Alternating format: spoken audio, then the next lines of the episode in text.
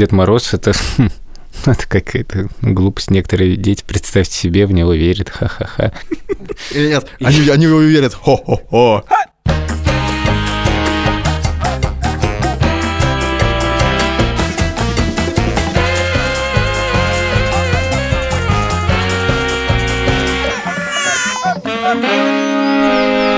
Привет, это подкаст «Сперва роди». Меня зовут Александр Борзенко. В этом подкасте мы рассказываем о родительстве, но не даем никаких советов, а только делимся своими тревогами, переживаниями и смешными историями. Трое детей, о которых я постоянно рассказываю в этом подкасте, их зовут Петя, ему 12, Тише 10, а Мане 8 лет. А меня зовут Юра Сапрыкин, моему сыну Льву год и 9 месяцев. Пишите нам письма на адрес сперва ради собака Медуза.io или записывайте аудиосообщение в телеграм-канал Медуза Loves You. Привет, меня зовут Владимир Цибульский. Я сегодня буду говорить вот таким вот хриплым голосом, потому что у меня болит горло. Тем не менее, ставьте нам оценки в Apple подкастах и пишите отзывы в приложении CastBox. Мы все читаем.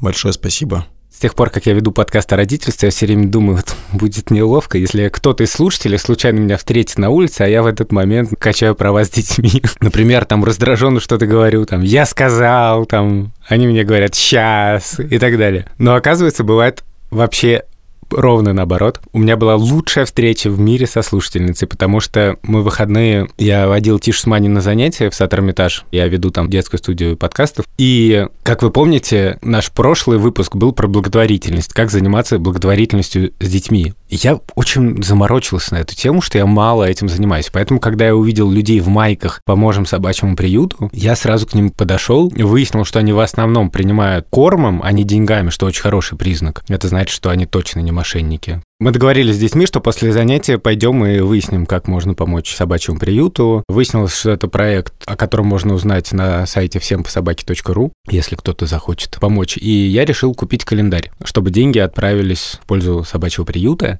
И вот представь себе, вот просто идеальный момент. Я наконец-то хороший отец. Я с детьми пришел помогать собачкам. И именно в этот момент ко мне подходит девушка и говорит, а вы случайно не из подкаста «Сперва ради»? Ох. И я понял, что все было не зря. Похоже на новогоднее чудо. На меня повлиял выпуск предыдущий. Я завел вчера карточку банковскую «Подари жизнь». Она действительно очень красивая. Тема нашего предновогоднего выпуска «Дед Мороз» и как обсуждать Деда Мороза со своими детьми. Мы начнем с письма, потому что оно очень в тему сегодняшнего выпуска.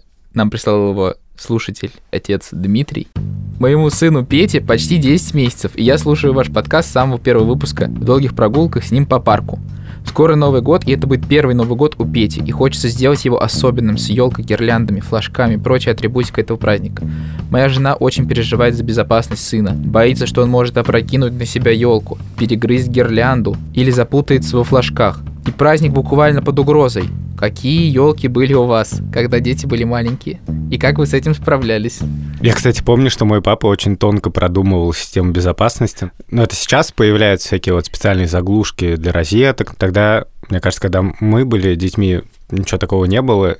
Но у нас на даче, например, была лестница на второй этаж, и дети, когда научались ползать, моментально на нее забирались, и папа ставил туда решетку, Угу. и на ящике с посудой и так далее тоже ставил такую защиту от ребенка. А мы вот отмечаем Новый год в Казани всегда, и до появления Левы мы всегда вешали игрушки чуть выше, потому что там две собаки, которые все время проходят, там могут задеть своим хвостом, и игрушка упадет. И также мы поступили в прошлом году, честно говоря, совершенно не задумывался, хоть я и тревожный отец, который все время думает про безопасность, с елкой вообще не было такой проблемы. Мы просто взяли и повесили игрушки выше, и вопрос был решен. А мы как раз сейчас должны поставить елку, и я просто считаю, что мы должны поставить ее на стол. Но Шмагун считает, что даже там Соня до нее все равно доберется. Наша елка на столе. Да-да, самый лучший день 31 декабря. Но, в общем, честно говоря, я тоже опасаюсь немного, что Соня может свалить на себя елку там и что-нибудь как-то сломать. Но можно, мне кажется, придумать какие-то способы, тем более с 10-месячным ребенком, который только ползать еще умеет. Да что там страшно, даже если что-то упадет. Елка же не дикобраз. Цитаты великих людей. Елка не дикобраз. Юрий Сапрыкин.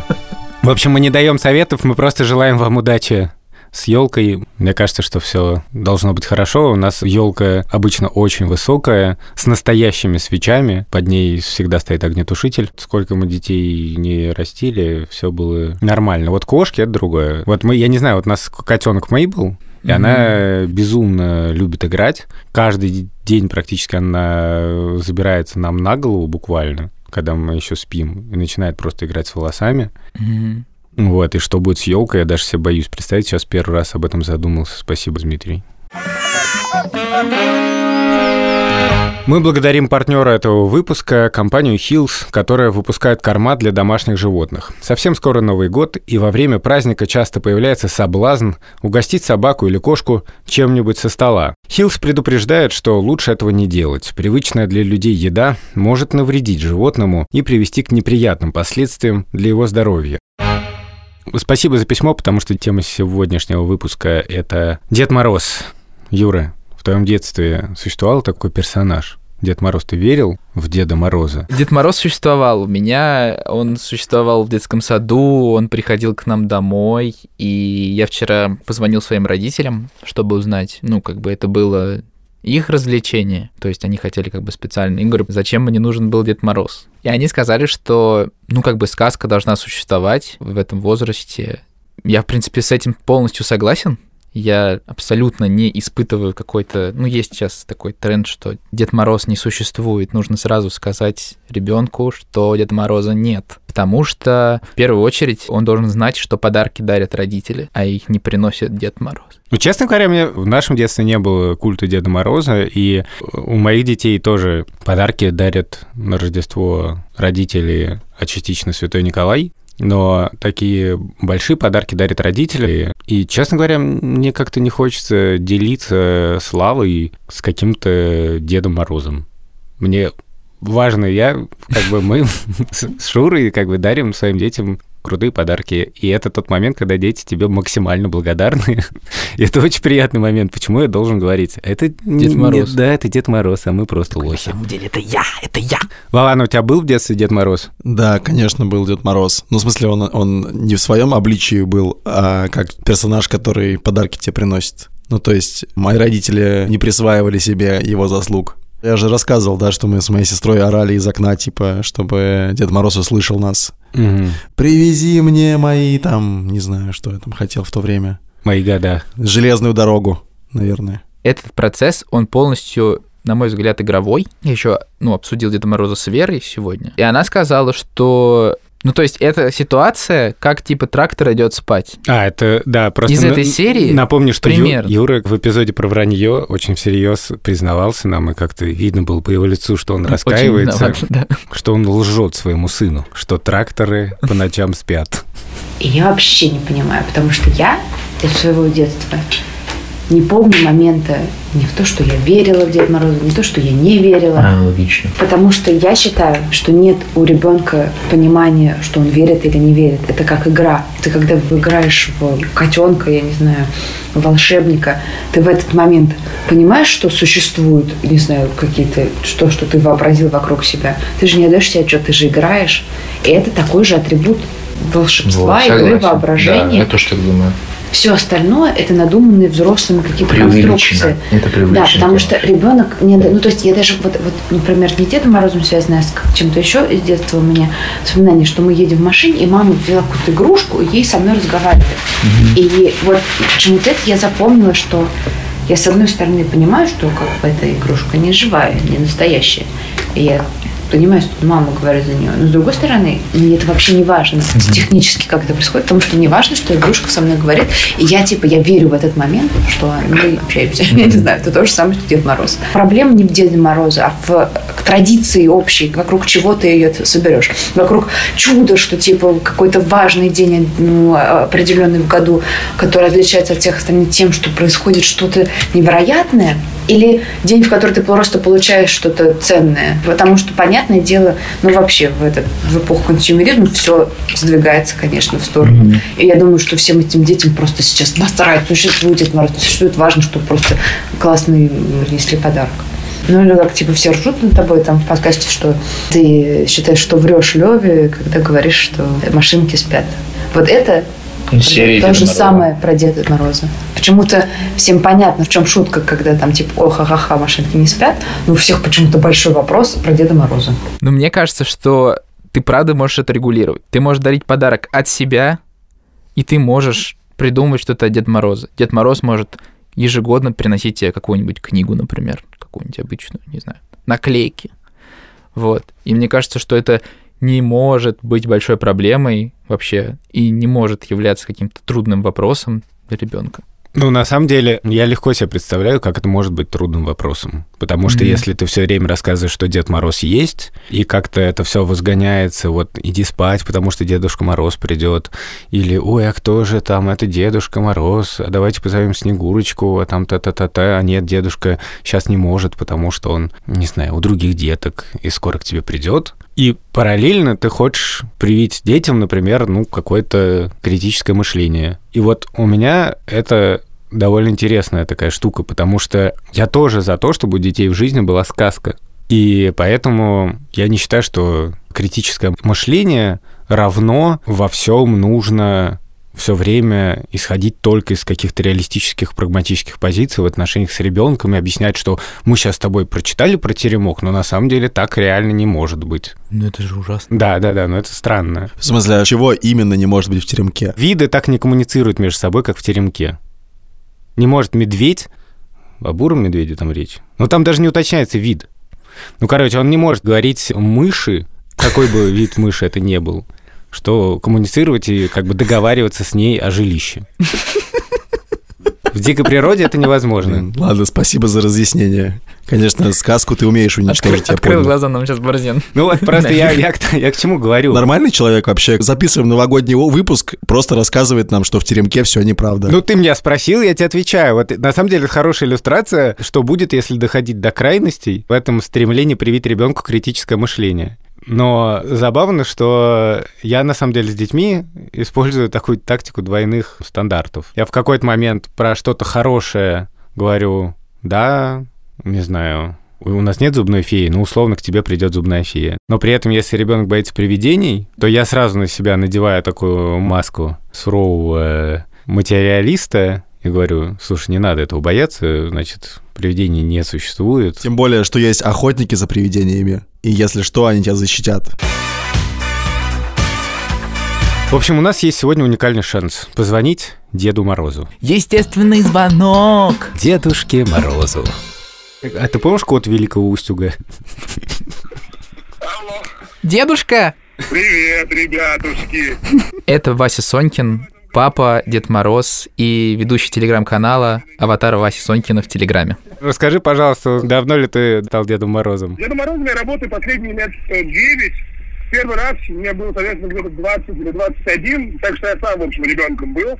И это был странный опыт. Моя первая работа Дедом Морозом была для Тёмы Лебедева. Вау! Э, Это было очень интересно, и я к его ребятам хожу регулярно, и они уже, по-моему, понимают, кто я такой. Но в прошлом году меня в декабре я понял, что у меня резко образовалась ситуация, что мне чуть ли за аренду платить нечем. И, и в декабре найти работу, как известно, сложно. Кроме одной. Работа Дедом Морозом. И я решил написать пост, получил какое-то количество заказов. Большинство из них были в семью, и в том числе работал Дедом Морозом своей дочки на утреннике. И это достаточно странное ощущение, потому что, с одной стороны, Наташу подготовили к тому, что Дед Мороз немножечко похож на кого-нибудь из, из знакомых, чтобы не пугать. Моей дочке сейчас 5 лет, я пока не готов к разговору о том, что я есть Дед Мороз, я хочу еще годика 2-3 подождать. И поэтому это такой очень рискованный ход ходить где-то писать, потому что она девочка очень умная, и я не исключаю, что в этом году она меня разгадает, но тогда будем разбираться с этой ситуацией отдельно. Я стараюсь с вниманием и с уважением относиться к детям, и у меня на самом всегда, по сути, один вопрос. Я задаю ребенку и взрослым тоже вопрос, а чем вы гордитесь за прошедший год? И моя задача в, этой- в этой ситуации послужить к духом Нового года, который помогает один год закрыть и новый открыть. И большинство детей с большим трудом отвечает на вопрос, чем они гордятся, потому что это достаточно абстрактная концепция, которая, ну, ее надо понимать. А ты как-то им помогаешь понимать? Да, вот я, стар- я, я, я чувствую свою задачу помочь зафиксировать. И причем как бы показать, что гордиться можно не тем, за что родители хвалят только, а чем-то, что самому какую-то радость доставляло. Я не знаю, я перед тем, как проходить, спрашиваю родителей, чем ребенок интересуется, если я ребенка не знаю. И, э, не знаю, может быть, он в Майнкрафт играет, и я подталкиваю к тому, чтобы узнать, может быть, ты что-нибудь интересное построил в Майнкрафте. Или там, не знаю, ребенок очень любит рисовать и рисует какие-нибудь странные картинки, которые не совсем вписываются в такие традиционные понимания о том, что такое красиво, он мне показывает, я хвалю и, там, не знаю, как-то размышляю об этом вместе с ними. И это очень приятная задача, потому что ты действительно можешь увидеть такой дух добрый и получить какой-то классный фидбэк от человека, и причем как бы ты понимаешь, что ты встраиваешься в достаточно важный такой спектр воспоминаний про какие-то семейные теплые моменты, и вот к нам приходил Дед Мороз. Это это вещь, которая запоминается, и приятно участвовать в таком. Слушай, а у меня такой вопрос. Вот мы обсуждаем, нужно ли вообще говорить о Деде Морозе, потому что параллельно мы пытаемся рассказать о критическом мышлении каком-то и так далее. Моя позиция на самом деле такая. Мне кажется, что место магии в жизни есть. То есть можно какое-то количество вещей оставлять за пределами предельно рационального. Мне кажется, что растить детей без сказочности не совсем правильно. У меня немножко сложнее ситуация, потому что я и у своей э, дочки Деда Мороза играю. И поэтому у меня более прямая такая ложь ей. И я честно скажу, у меня нет четкого понимания, как этим буду разбираться. Как бы я вкладываюсь в то, чтобы у нас были хорошие отношения. Я надеюсь, что этого будет достаточно для того, чтобы с этой ситуацией разобраться уже по ходу, потому что я не знаю, в каком возрасте она задаст этот вопрос. Спасибо. Пока. Счастливо. Все, хорошего вам дня. Пока, ребят. Пока. Появление животного в доме – это тоже праздник, причем каждый день. Ведь общение с собакой или кошкой помогает успокоиться, снять стресс и поднять настроение. Чтобы ваше животное всегда хорошо себя чувствовало, за ним важно правильно ухаживать, в том числе кормить той едой, которая отвечает всем его потребностям. Корма Хилл содержит необходимый баланс питательных веществ, микроэлементы и витамины, которые поддерживают здоровье домашних животных долгие годы. Вы были на елках когда-нибудь в детстве или сейчас с детьми? Я хочу сказать вам, что я в пятницу иду на первую в жизни Сонину елку. Это некое место, где ну, занятия для малышей проходят, и они ходят э, с шмагуном по пятницам. У Сони будет костюм конфетки. О, So sweet. Вы уже купили? Или вы, вы своими смысле. руками делаете? Но это будет платье, да, с нашитыми всякими штуками конфетными. Хорошо, а ты, Борзен? Мой сын Петя участвовал в Риге как раз, играл некую роль в новогоднем спектакле. Я не помню, кем он был. Я как классический плохой отец, кажется, не был на этой елке, а провел это время на работе. У меня в детстве очень смутное воспоминание, что однажды мы пошли на елку в папин институт. Институт проблем управления. И там были явные проблемы с управлением, потому что единственное, что я запомнил, это паника, которая меня охватила, когда кто-то сказал в микрофон какой-то человек, «Внимание, мальчик там, я не знаю, Сёма, тебя ищет мама, подойди к елке». Я понимаю, что я вот вроде вижу папу, но, в принципе, я тоже могу потеряться. И потом мне запомнилось, что мы пошли с этой елки, и папа подошел к окошку, и это просто вот реально вот мое детское воспоминание, картина, что там такое окошко, ну, абсолютно, вот как, не знаю, как ну, вот касса на вокзале или как, как это пункт выдачи чего-то максимально мрачный. И мне там из окошка вытянулась рука с, с этим кульком конфет. Просто, знаете, как, я не знаю, как пайку какую-то мне дали, этот кулек. Слушай, а знаешь, у меня какое воспоминание сейчас вспомнил? Я переоделся в ковбоя, я помню, на, на Новый год, в первом классе или во втором. И ты приходишь весь закутанный, в куртке, там, в шарфе, абсолютно весь. И потом тебя раздевают, как бы, там тепло, ты надеваешь этот костюм ковбоя и чувствуешь себя очень легко и уверенно. И почему я это вспомнил? Потому что ты стал говорить про все советское. И я вспомнил сначала а, Сальникова, роман этого Петров, Петрова в гриппе. Там тоже есть момент, где, собственно, мальчика приводят на елку и переодевают его. И вот это мне вспомнилось, что и Своё меня тоже детство. так переодевали. И это вообще на самом деле, я сейчас понимаю, что одно из самых главных, хочу, что мне запомнилось с этих елок. А мне запомнилось то, что я приходила на елку и... Сейчас будет Ма- руб- рубрика «Я Юра, у меня все было хорошо». Нет, нет. Ну, в смысле, ничего плохого вы пока не рассказали. Я Юра, и на все деньги, которые мне давали, я организовывал елки для, для, для своих одноклассников.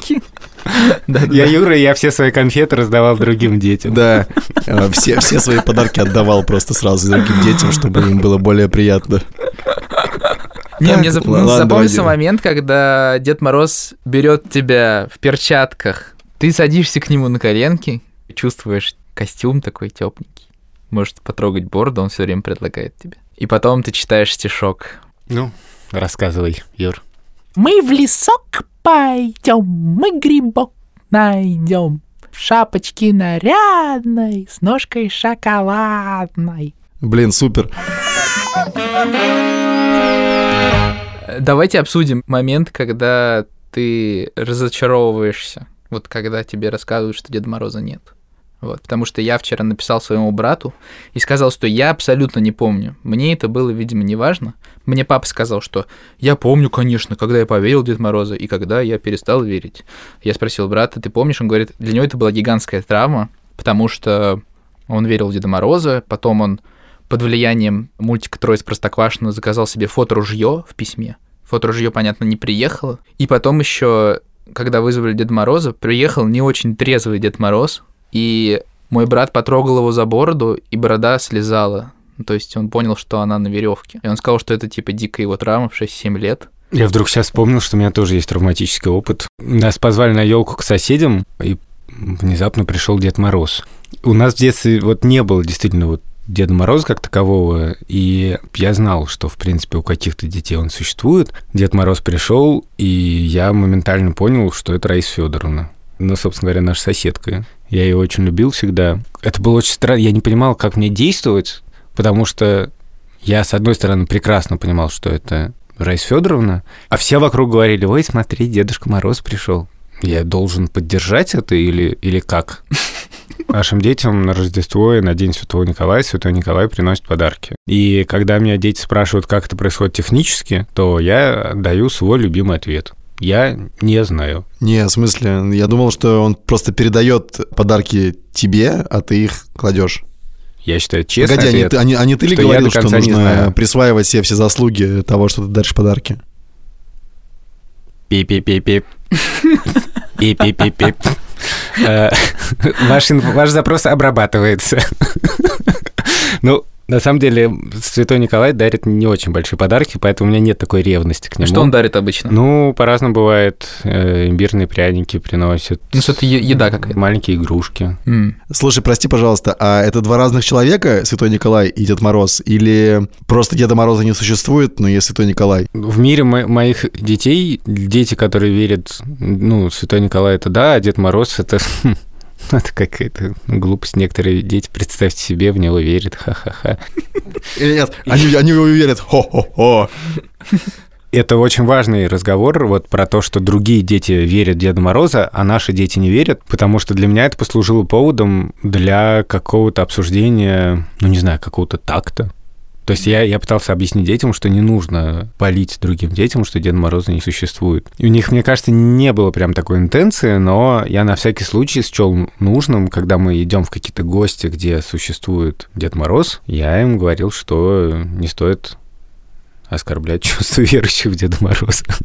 Но я имел в виду, что не нужно как-то грубо вскрывать эту тайну, потому что, ну, это что-то для людей важное, для этих детей, ну, мы можем так к этому относиться, а они к этому так относятся. У нас свои, как бы, представления о мире, а у них свои. Ты молодец, Борзенко. Вот я, например, довольно долго придерживался инфантильной точки зрения, что нужно говорить правду и только правду, и говорить всем детям, что Деда Мороз не существует, если тебя спрашивают. Ну, типа, не можешь же ты соврать. То есть, Почему? Почему? бы- Почему? то есть ты виноват в депрессиях и в тревожных Нет, расстройствах. Меня, к счастью, никто особо не детей. спрашивал, но просто у меня была такая позиция. Теперь я так не считаю. Теперь я считаю, что Дед Мороз пусть будет. Возвращаясь к нашей беседе с Василием Сонькиным, я хочу сказать, что ну вот я долго занимался, например, карточками Медузы, и мне очень близок вообще какой-то такой рациональный подход во многих вопросах. Нельзя говорить, что вот это вот лечит, потому что мне помогает, пока не проведены нормальные клинические исследования. Я знаю людей, вот, которые распространяют вот этот такой подход рациональный на все сферы жизни. Ну или на очень многие сферы жизни. Но я для себя понял, что, конечно, это мне совершенно ну, не свойственно, и мне не хотелось бы и в ребенке воспитывать, да, что все может объясниться, и все можно проверить, и как бы те, не знаю, ощущения, какие-то эмоции чего-то мистического, да, mm-hmm. которое он испытывает, это обязательно чушь на постном масле. Вот посмотри, там на самом деле просто по теории вероятности тебе повезло, а не то, что чудо случилось, и тебе выпал какой-то священный там билет, и ты забил гол, а не попал в штану. Вот. Ну, вообще, вопрос о существовании Деда Мороза еще рождает кучу всяких вопросов. Ну, то есть, если я расскажу Леве, что Дед Мороз есть, и он будет не уверить, он же потом будет спрашивать, наверное, как он все успевает, а что с ним происходит летом. Я вот как и раз... совершенно необъяснимо, если мы с Левой в торговый центр зайдем, и там пять Дедов Морозов. Беспокоит меня этот вопрос. Я вот как раз читал э, такую колонку в Нью-Йорк Таймс женщины, которая рассказывает про то, что ей ну как-то уже неловко говорить детям про Санту, ну ребенку. И там она давала ссылку на какую-то другую статью в другом издании, кажется, Daily Motion. Типа несколько способов, как убедить своего ребенка, что Санта есть. Угу. Например, нарисовать на снегу следы оленя. Ё-моё. Или извалять сапожок в зале, чтобы типа реально из камина он был. Вот это действительно похоже на какой-то обман. Если ты оставляешь некую завесу таинственности... Ну, я вот, например, малодушно ухожу от вопросов. Потому что вот, например... Мы не знаем. Ну да, мы не знаем.